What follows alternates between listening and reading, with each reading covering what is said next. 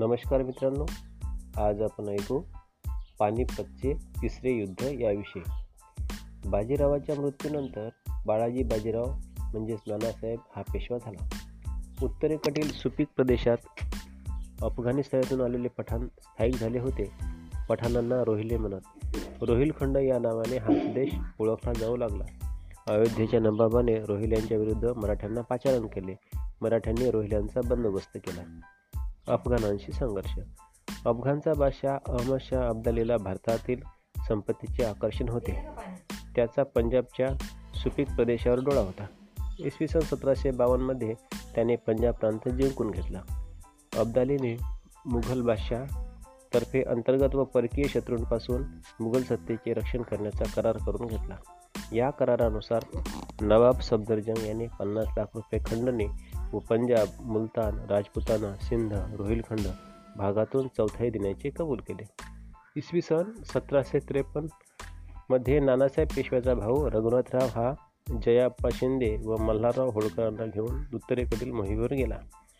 रघुनाथरावाने भरतपूरचा सूरजमल जाट याच्यावर आक्रमण केले व तीस लाखांची खंडणी गोळा केली. वास्तविक सूरजमल जाट मराठ्यांचा मित्र होता. तो दुखावला होता. राजपुतांच्या अंतर्गत कारभारात शिंदे होळकरांनी हस्तक्षेप केल्यामुळे राजपूत नाराज झाले होते. अटकेवर मराठ्यांचा ध्वज फडकला. नजीब खान रोहिल्यांचा पराक्रमी सरदार होता. उत्तरेकडील मराठ्यांचे वर्चस्व त्याला मान्य नव्हते. इसवी सन सतराशे छप्पन्नमध्ये नजीब खानाच्या सांगण्यावरून अब्दालीने पुन्हा भारतावर स्वारी केली.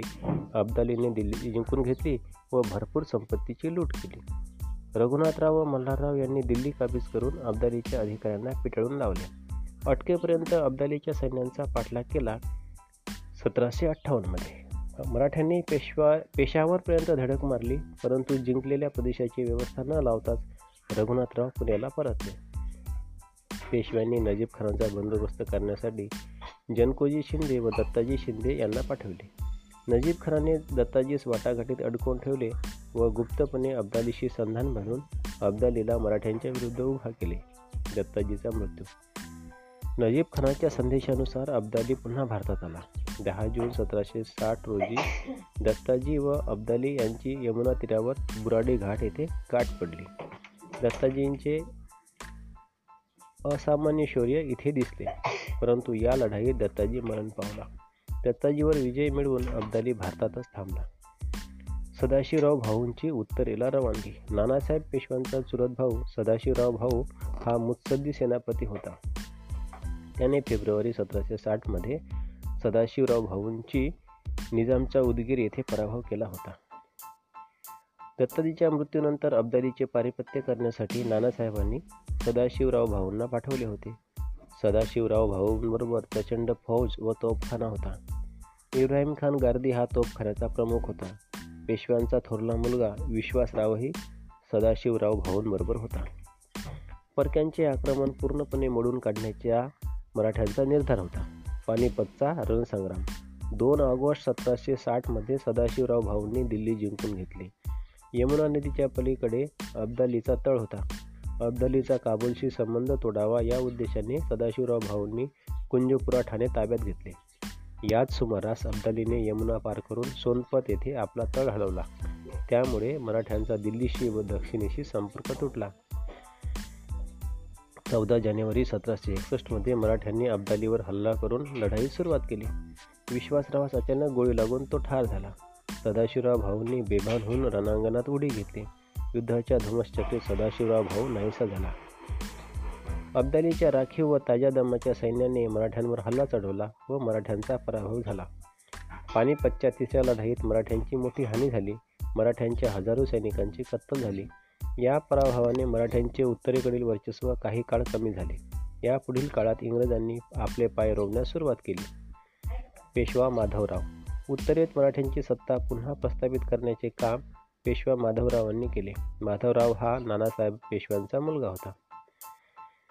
आता ऐकूया राक्षस भुवनची लढाई. पानिपत नंतर दक्षिणेत निजामाने पुन्हा उचल खाल्ली. त्याने मराठी मुलखावर आक्रमण केले. माधवरावाने पैठणजवळील राक्षस भुवन येथे इसवी सन सतराशे त्रेसष्टमध्ये पराभूत केले. हैदर अलीचा बंदोबस्त.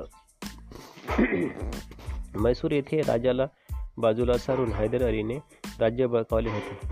पानिपतच्या प्रभावानंतर हैदर अलीने कर्नाटकातील मराठ्यांच्या मुलुखावर स्वाऱ्या करण्यास सुरुवात केली.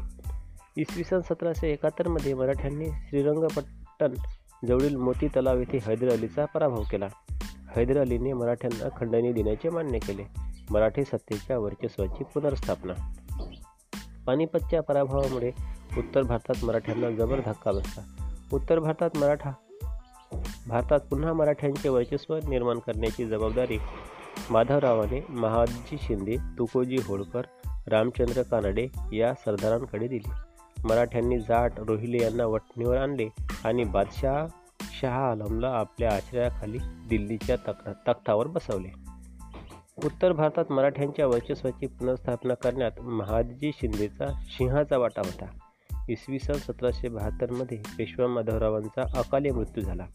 या कर्तृत्ववान पेशव्याच्या मृत्यूमुळे मराठ्यांची हानी झाली. मराठी सत्तेचे आधारस्तंभ इंदोरचे होळकर मल्हारराव हा इंदूरच्या होळकर घराण्याचा संस्थापक होय. मल्हाररावाने दीर्घकाळ मराठ्यांची मराठ्यांच्या सत्तेची सेवा केली. गनिमी कामाच्या युद्ध पद्धतीत मल्हारराव निष्णात होता. थोरला बाजीराव व नानासाहेब पेशवा यांच्या काळात मल्हाररावाने पराक्रम गाजवला. पानिपतच्या युद्धानंतर नंतर मराठ्यांची प्रतिष्ठा सावरण्यास मल्हाररावांची मदत झाली. मल्हाररावांच्या निर्धारानंतर त्यांची सून अहिल्याबाई हिने इंदोरच्या कारभाराची सूत्रे हाती घेतली. तिने अठ्ठावीस वर्षे राज्यकारभार केला. अहिल्याबाई प्रजाहितदक्ष व न्यायी होत्या. तिने राज्यात शांतता व सुव्यवस्था निर्माण करण्याचा प्रयत्न केला. नागपूरचे भोसले. नागपूरचा परसुजी भोसले हा शिवाजी महाराजांच्या सेवेत होता. शाहूच्या काळात त्याला वऱ्हाड व गोंडवन प्रश या प्रदेशाची सनद देण्यात आली. त्याला सेनासाहेब सुभा हे पद देण्यात आले. रघुजी भोसले हा सर्वात कर्तबगार व पराक्रमी पुरुष होता. त्याने दक्षिणेतील तिरुचिरापल्ली व अर्काट हे प्रदेश मराठ्यांच्या सत्तेच्या वर्चस्वाखाली आणले. ओडिशा प्रांताच्या चौथाईचे वसुलीचे काम शाहूने रघुजी भोसले दिले होते. इसवी सन सतराशे पंचावन्नमध्ये रघुजी भोसले मरण पावला.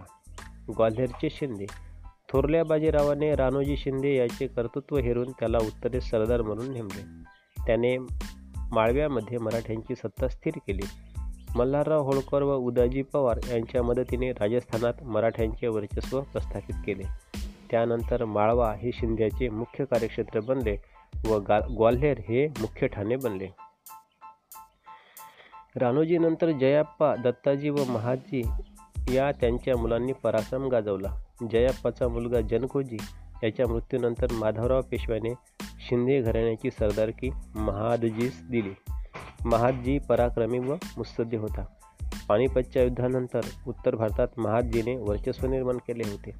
महादजीने फ्रेंच लष्करी तज्ज्ञ डिबाईन यांच्या मार्गदर्शनाखाली आपली फौज प्रशिक्षित केली. प्रशिक्षित फौजेच्या बळावर महादजीने जाट रोहिले बुंदेले यांना नमवले. बादशहाने महादजीला वकील ए मुल्लक हा किताब देऊन गौरव केला. अत्यंत प्रतिकूल परिस्थितीत असलेल्या बादशाहीचा कारभार महादजीने मोठ्या जिद्दीने इसवी सन सतराशे चौऱ्याऐंशी ते सतराशे चौऱ्याण्णव या काळात पाहिला.